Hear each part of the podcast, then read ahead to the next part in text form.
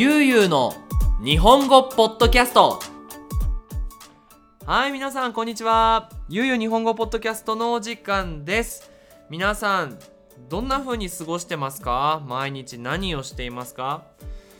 えー、笠でゆうゆうでは、えー、もうね夏休みがね終わって、えー普通の通常運転毎日のお仕事が今日始まってこのアップロードが多分木曜日になるのでまあ今月曜日に撮ってるんですけどね。はい。もう今日ちょうど始まったところです。ね。もうクアレンテーナもずっと続いていて、まあ、皆さんね本当に勉強したり大学生は今夏休みですかね。あの夏休み中何をしてるかちょっと気になりますのでぜひあのメッセージでねメッセージダイレクトメッセージかあの Facebook のコメントで書いてもらえるといいと思います。で今回はですねまた僕の好きなことシリーズということで最近僕と亮太の中で流行っているあるゲームについて皆さんにその魅力いいところを紹介したいなと思っております。ということで始めていきましょう。よろしくお願いします。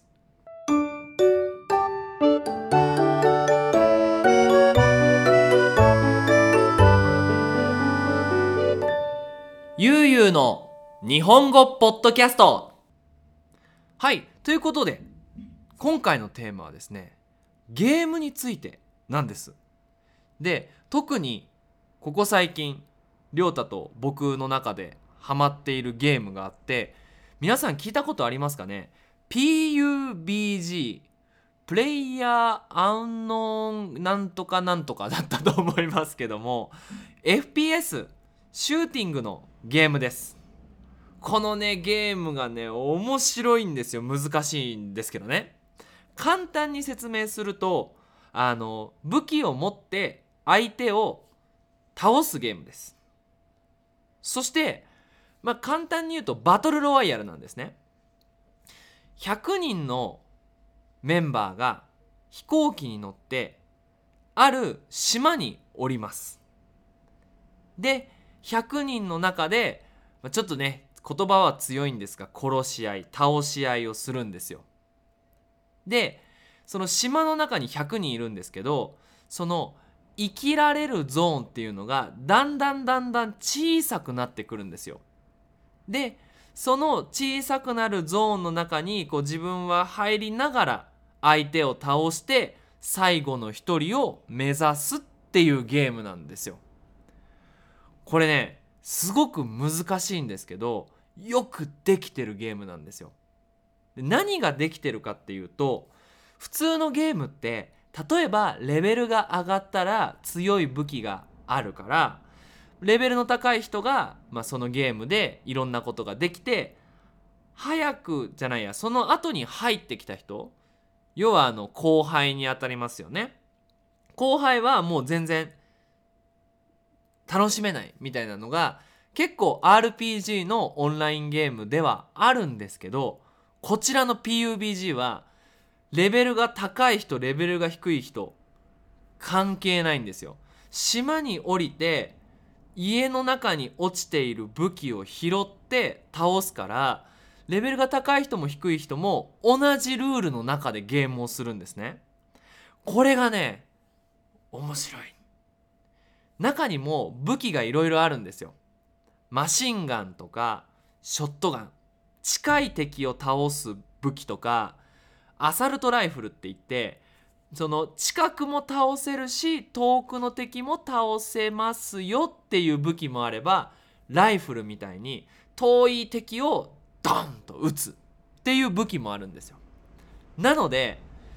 その場所とかこれから自分がどう戦いたいかによってその武器を拾って選んでそしてその戦っていくんですよ。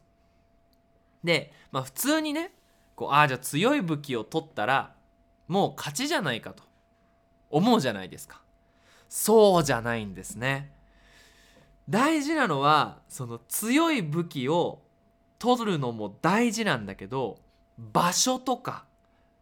あとは相手がどうやって動くか考えるっていうのが面白いんですよ。あの特にこの FPS のゲームは高いところにいる人の方が強いんですね。低い人の方が弱い。これなんでかっていうと高い人の方が狙いやすい。その銃で撃ちやすいんですよ。あここにいるなバンとかそのみんなの全ての動きをチェックできるのが高いところ。で低いところはなかなか難しいんですね。だから強い武器を取って高いところにいて相手を見ながら相手にバレないように戦うというこれがね面白いんですよただこのゲームねもう実はこのゲームが発売されてから3年ぐらいも経ってんのかな？多分2017年ぐらいに1回目のバージョンが出て今8回目のアップロードなんですけど新しい人入んないんですよ普通は。で僕らは本当に珍しい形であやりたいねって言って入ってるんですよ。なんで周りの人がねクロートプロフェッショナルばっかりなんですよ。なので亮太も僕も全然勝てないんですよ。いっつもあのもう亮太なんて武器も取れ取れないで殺されちゃったりとかするんですよ。そうそこがね唯一ねなんか面白いんだけど強すぎるなっていうところとまあなんか、まあ、いいとこもあり悪いとこもありですよね。そうでそのやってるんですけどもともとね僕のゲームの歴史について。僕の歴史のゲーム僕のゲームの歴史について話したいと思うんですけどゲームね好きなんですよ。で僕子供の頃にあの周りの子供たちは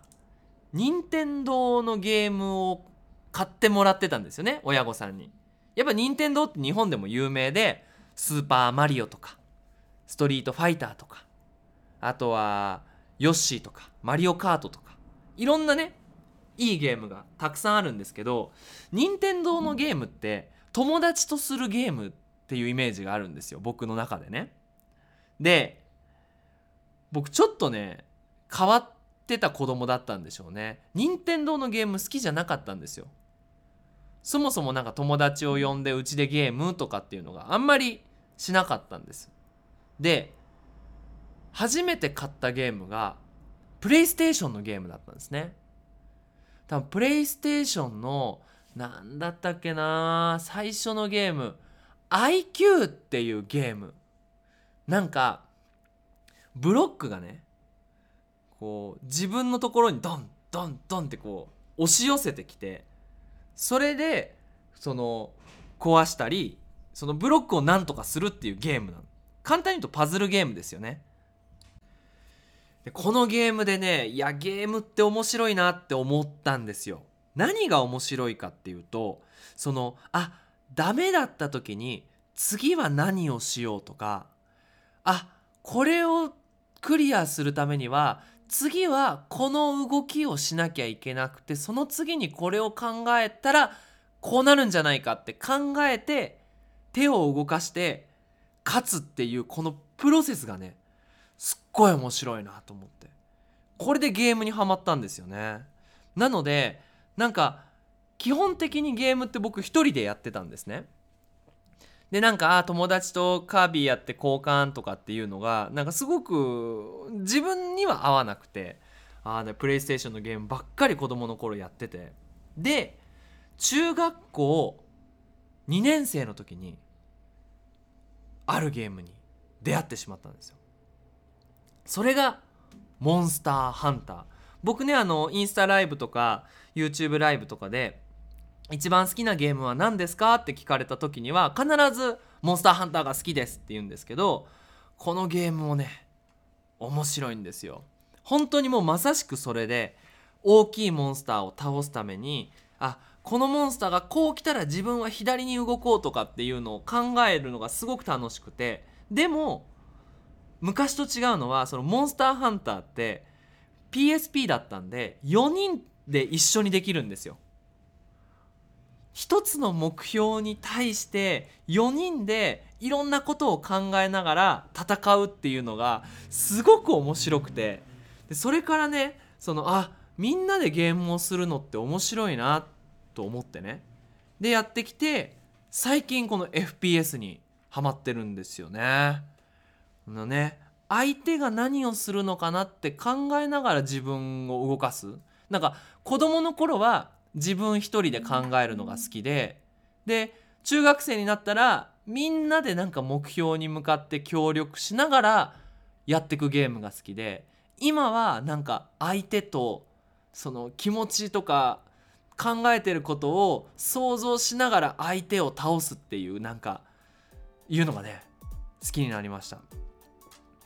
ということでねあの今回はちょっと短めだったんですが、まあ、僕の最近ハマっている PUBG から僕がどういうゲームがね好きだったかっていうのをただただ話してみました。皆さんもねゲーム好きですかね？ねもし好きだったら私こんなゲームが好きだよとかただねゲームが好きですっていうよりもなんでそのゲームが好きなのかとかっていうのも日本語で話せるようになるときっと皆さんの日本語のレベルはもうちょっと上がると思いますので是非頑張ってみてください。